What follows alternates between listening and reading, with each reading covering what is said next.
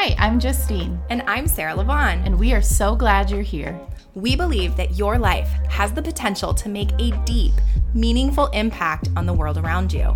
You, as a nurse, have the ability to add value to every single person and patient you touch. We want to inspire you with resources, education, and stories to support you to live your absolute best life, both in and outside of work. But don't expect perfection over here. We're just here to have some conversations about anything birth, work, and life, trying to add some happy to your hour as we all grow together.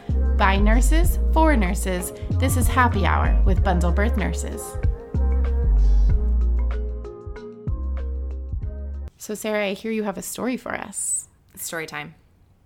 It is story time. So I've heard of pieces of this story, but I'm excited for you to share the rest of the story. And so we can learn from it, because even just a little bit I've heard, I felt a little guilty in my own practice oh, no. and learned some things. So let's talk about it. Well, the goal is not guilt. The goal is just awareness. And I think I bring a unique perspective because of my role of knowing nurse, and then also being birth coach, where I know families prior and then I walk with them through their entire labor. I see it literally from beginning to end, no matter how long it takes.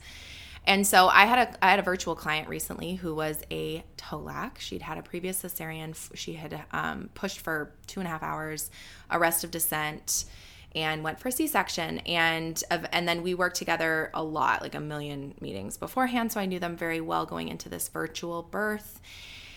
And sure enough, go into to an induction, which was a piece of the of the story that was just like the previous time. And I think for me, the reason why I thought this was a really good podcast was because I think my perspective of watching everything unfold is a unique one, especially understanding the medical system and where everyone in the room is coming from. And then also knowing this family on a different level, on like a very vulnerable, intimate level, um, and sort of seeing the whole thing play out in front of my head and then having to do some damage control that I know for sure was not the intent. And so really my goal with this episode is to just create awareness, particularly and specifically around our clients who are going for a V BAC or who are TOLACing. Again, not a word, but we're going to use it for this episode because we use it. And so um some things I want to point out. Now, this client of mine was, it was her second baby, like I said. She had had a previous cesarean, came came in for an induction. That was a full informed decision-making process and had been on board with the induction.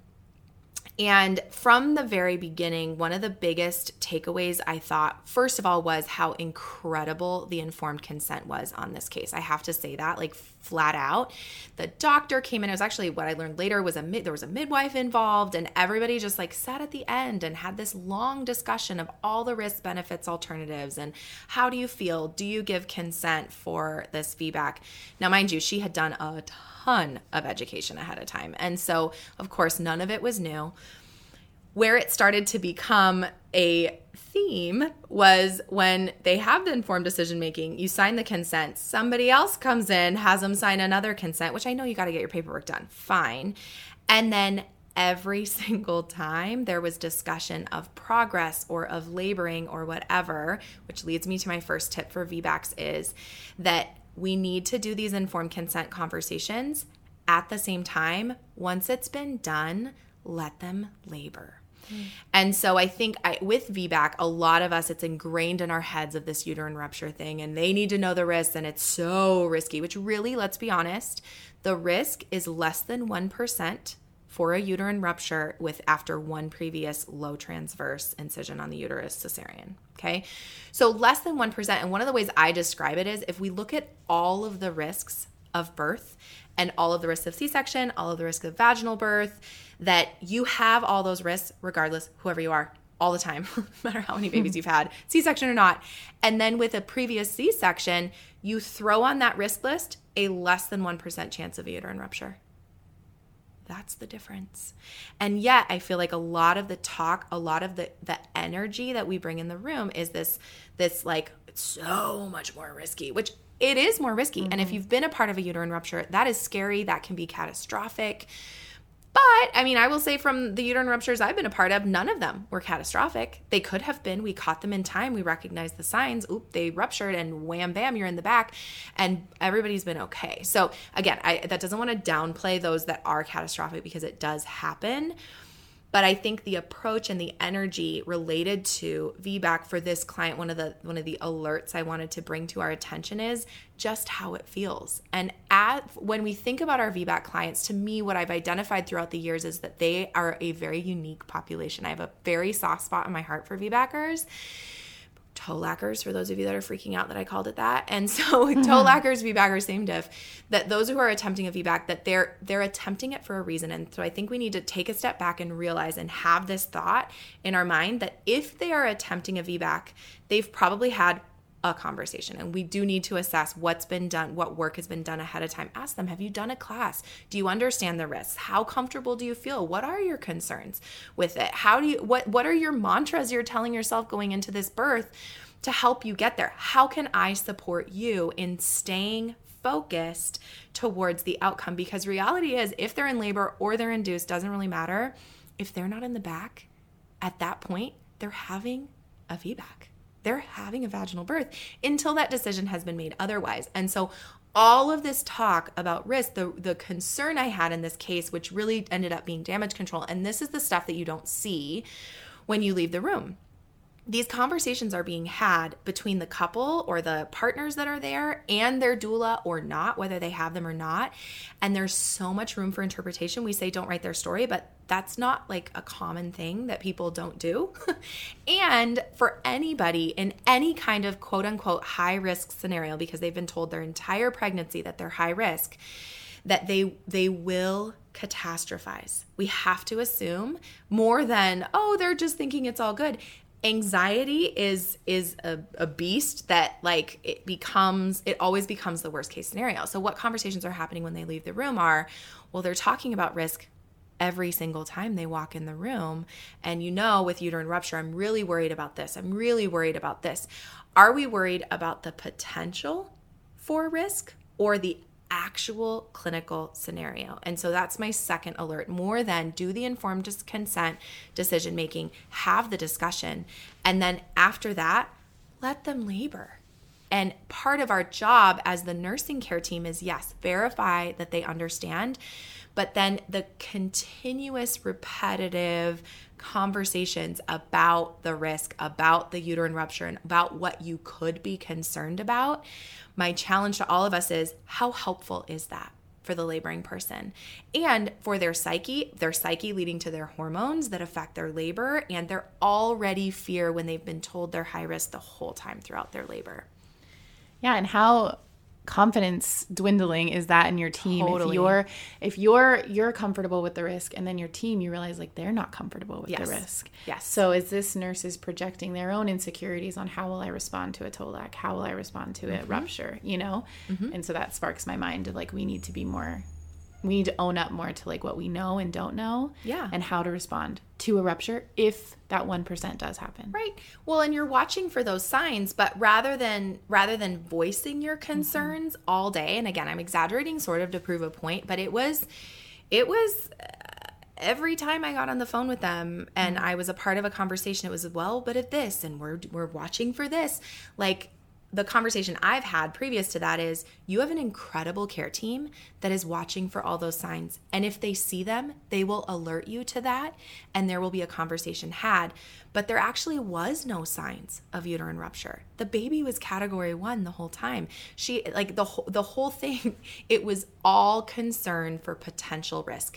I'm not telling you not to be concerned about that, but I want to share perspective on the impact that that has in the room, on anxiety, on their experience. And luckily for them, they had somebody that could look them in the eye and say, the question then is, is this actual or potential mm-hmm. risk?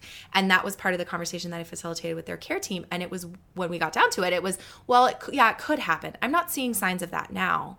So then what ends up happening is, instead of what they remember of, like, being free to labor and free to go through the process, and really when I teach my V BAC class, I say that you're not TOLACing, you're not VBACing. For them, you are. And for us, like, great. What, like, I want to know that. That needs to be on my radar.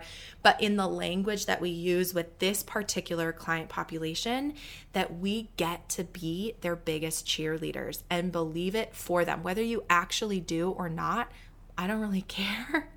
But I, I do care that the language we use with this population is, I am with you. We're going to do it.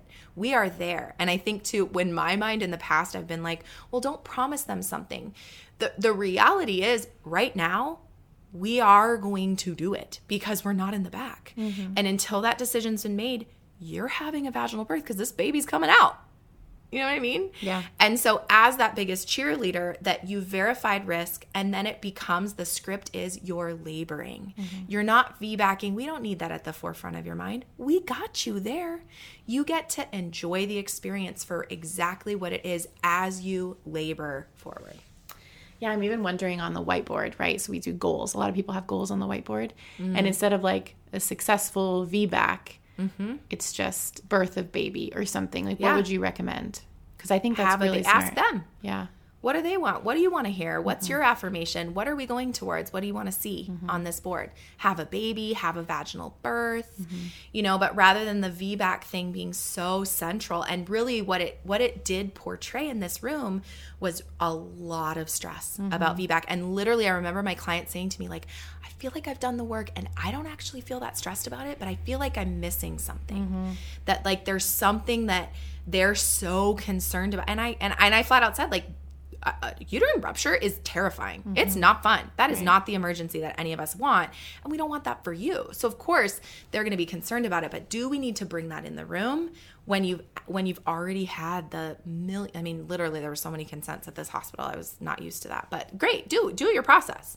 Do your process. Just let's be mindful, particularly with this, that there's likely some trauma. And that sort of leads me to the next piece of this that I thought was like really important. Um, and I think I now can like speak about and have like identified is this idea that we don't want to assume that somebody has trauma from their previous birth. And a lot of times, even by assuming that, like, it must have been very traumatic for you, depending on the client especially and how like introspective they are, that they may actually interpret that as, oh my God, which, well, maybe there was trauma. Maybe, wait, what do you see that I don't see? Mm-hmm. And then it becomes traumatic when it's like not actually traumatic for them. So trauma's in the eye of the beholder.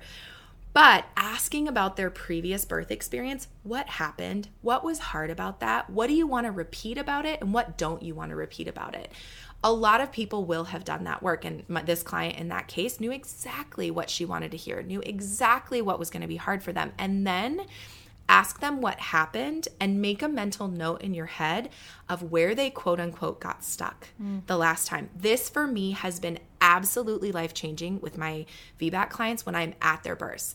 And as I prep families, absolutely an alert that I give, and that is that a lot of times the moment where they got stuck on the previous birth, there will be some sort of emotional, mental moment. Whether that's a breakdown, I've seen full-blown breakdowns, whether that's a stall in the labor because there's a there's an underlying level of stress of, well, I got here last time and I, I'm not going to get past it again. You know, wh- whatever story's being said there, that they need more support at that moment of their labor. I got stuck at six centimeters. I pushed for two hours. And in this case, what ended up happening was this client had pushed for two hours. It was an arrest of descent. And there was all sorts of every talk of, well, your baby was only five pounds last time, so this one looks bigger. Your baby's probably not going to fit. I really hope your baby can fit. I'm not sure. You know, we can try. We can do all the things. Have you Did, gotten an ultrasound recently? Yeah, exactly. Ugh. Or like, let me just feel your belly and like see about the size of the baby. How often we see this every single time, when we know size really doesn't matter until you try. And there's so many other components that work towards the baby fitting or not. But what this what this patient needed to hear was, we are here. We are going to do everything we can to help you get there. And instead, for parts of it, and again, I, I am not being critical of this team because I actually believe she she received incredible care. They were so pro patient-centered, focused, shared decision-making. But again, it's just, you see it different when you're the outsider and you're not the one managing the risk in the same way. And so that conversation, those conversations were kind of always came back to, well, you're a TOLAC. Well, this is a high-risk pregnancy. Well, I'm concerned about this, the potential risk versus the actual risk of what's going on and allowing it to stay in their hands. And so what ended up happening was this patient, she pushed for an hour with no no dissent. And we all know this. What are we saying in the back of our minds? Well, there's no way. Mm-hmm. She pushed. And an arrestive dissent is like the one you don't want to hear mm-hmm. when you're thinking about a TOLAC. I want to hear breech. I want to hear twins. Uh, like twin, yeah, twins or category two fetal heart rate tracing even, you know, versus arrestive dissent. And so while that is a note in our mind, it is not helpful. They've all they already know that's a risk, especially if you've told them, but probably even though that you haven't told them. And so again, the conversation was, we're going to do everything we can to get this baby out. But one of the times we pushed for an hour and the, the midwife, it was a midwife actually that came in, which was somewhat surprising, came in and said, you know, you pushed for an hour. I haven't seen anything. I just, I don't have hope for you. I just, mm. I don't think it's going to happen. I think we, we can try. And sure, you want to try some other things, but I just don't think this baby's going to fit. And I had, it's, you know, it's fascinating because again, my nurse brain is like, okay. Because a lot of times, like, you know, your providers, they like, they can feel something or, you know, like sometimes they're right, but also sometimes they're wrong. And how often we're sort of stuck in the middle of that, like, do I push this? Do I not? Do I, um, you know, do I get in there and I want to feel myself, you know, that I, there is a level of, you have certain providers that just kind of know. They can feel what's going on in there. We felt, I felt where I'm like, I really want to be hopeful and I'm going to stay hopeful. I'm going to stay hopeful, but I don't actually think this is going to happen. But until you've made that decision, it's only disempowering in my opinion, full opinion disclaimer here that like, it's only disempowering, right? They know it will, and it could come up that a C-section conversation could come up. And so that there was a lot of that, like, I think, well, blah, blah, blah. And so she asked for a moment and we sat and I said, how you doing? She just said, I don't think they believe in me. Mm. I don't think it's going to happen. Like, I don't think they think it's going to happen. And I said, well, that's their opinion. What do you think? And sure enough, what I do and why I'm hired by these families is really truly to reframe the scenario and really truly help see things through. And it really is being trauma informed, but also through like the let's recenter, let's come back. Um, and that's what we did. And she said, I don't feel like I can stop pushing. I don't, I feel like I will have regret mm-hmm. if I were to stop now. And I said, great. So, you know, and of course the question is, is baby okay? Is there any risk in continuing that like actual risk in continuing? And, um, she said, you know, I think I want to push for another thirty minutes and I think I want to try all the things. And I said, all right, let's do all the things then. You know, again, they'd given her that freedom. So we call the team back in. She says that to the team.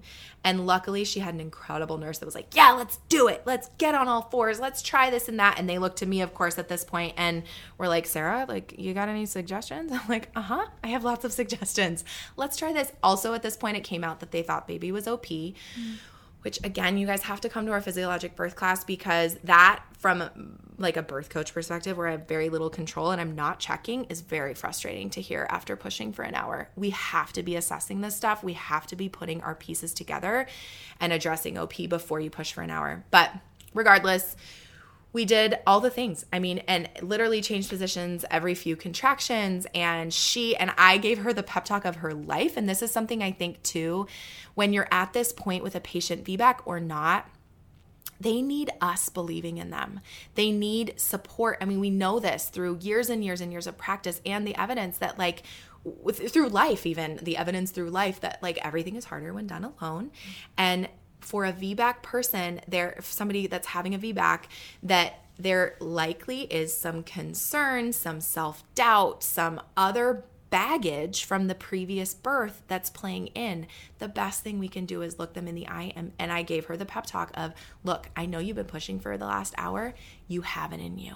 Let's dig even deeper. I need you to dig to your freaking feet and pull out the Incredible Hulk and like every ounce of strength. This is thirty minutes. It's your hardest workout of your life and it's so worth it. Envision that head coming down and out of your vagina. And in that moment, what I did was be her biggest cheerleader and motivate her so that when we got to the end of the thirty minutes doing all the positions and literally this poor woman like pushing with every ounce of her being with no dissent, she looked at the team and said, I feel like I tried. I feel like I can have this C-section and like transition in my brain and be okay because I know I did everything. And that was part of the story that I had learned from her previous birth. And sure enough, what did the team do? The incredible thing of giving them a second to transition in their minds. And this goes for V BAC or not.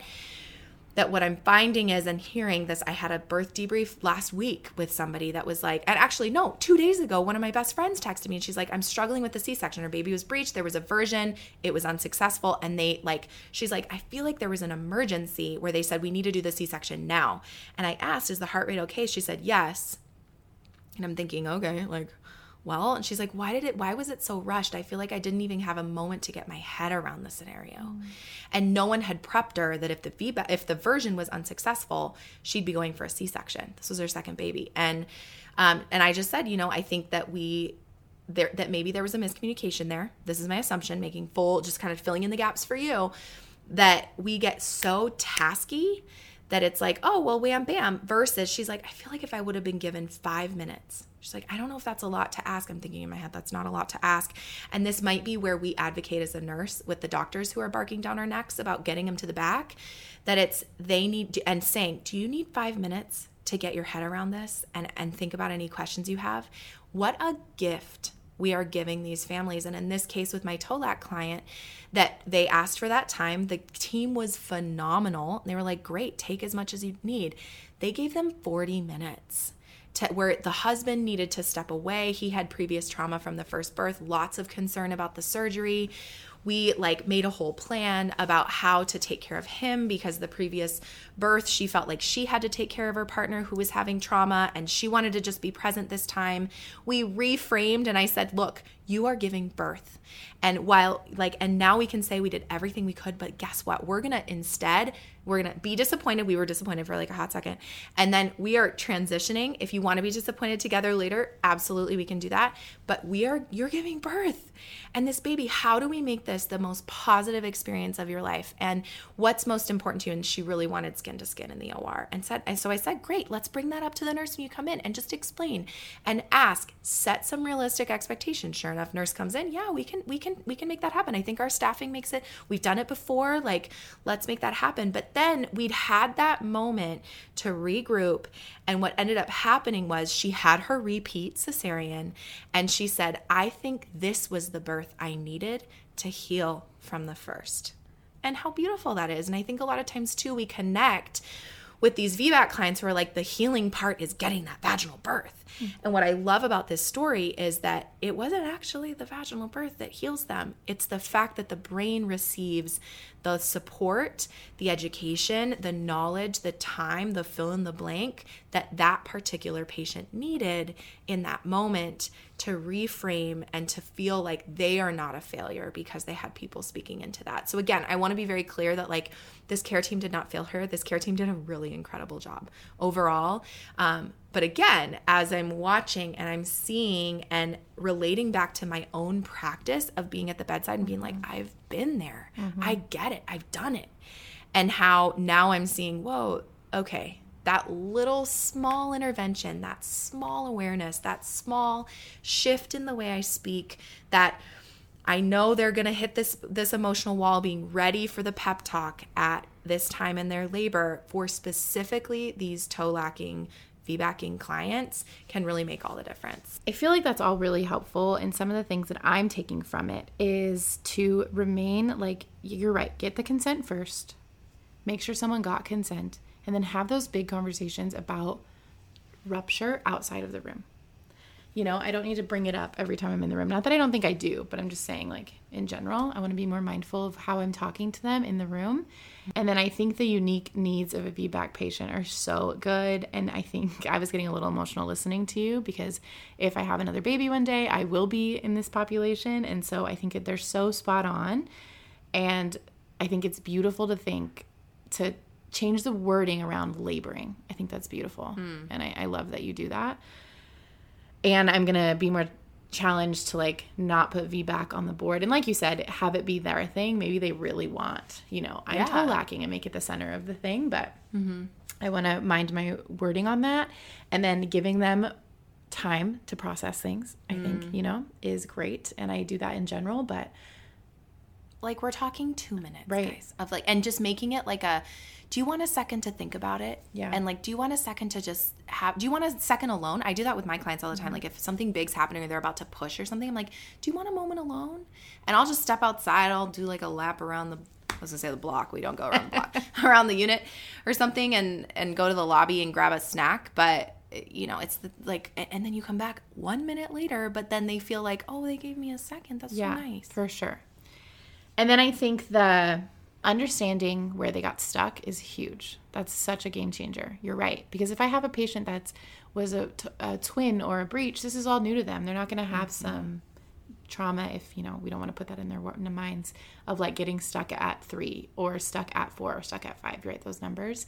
Or with the descent, and just knowing that, like, just assuming in your head, if your patient never got past six centimeters last time, getting past six centimeters is going to be huge this time. Yeah. And something to celebrate. Totally. When you do. Mm-hmm. Yeah. And so I think that's really, really big. I know we like casually go over it, but really getting down to that. And like, I liked what you said too about what was, what did you love about your last birth? And I think that could be with all births, all totally. Multips especially. Like, what did you love last time? And what did you not love? And what would you change? And what would you not change? Mm-hmm. So we can give everyone a better birth experience, T O L A C or not.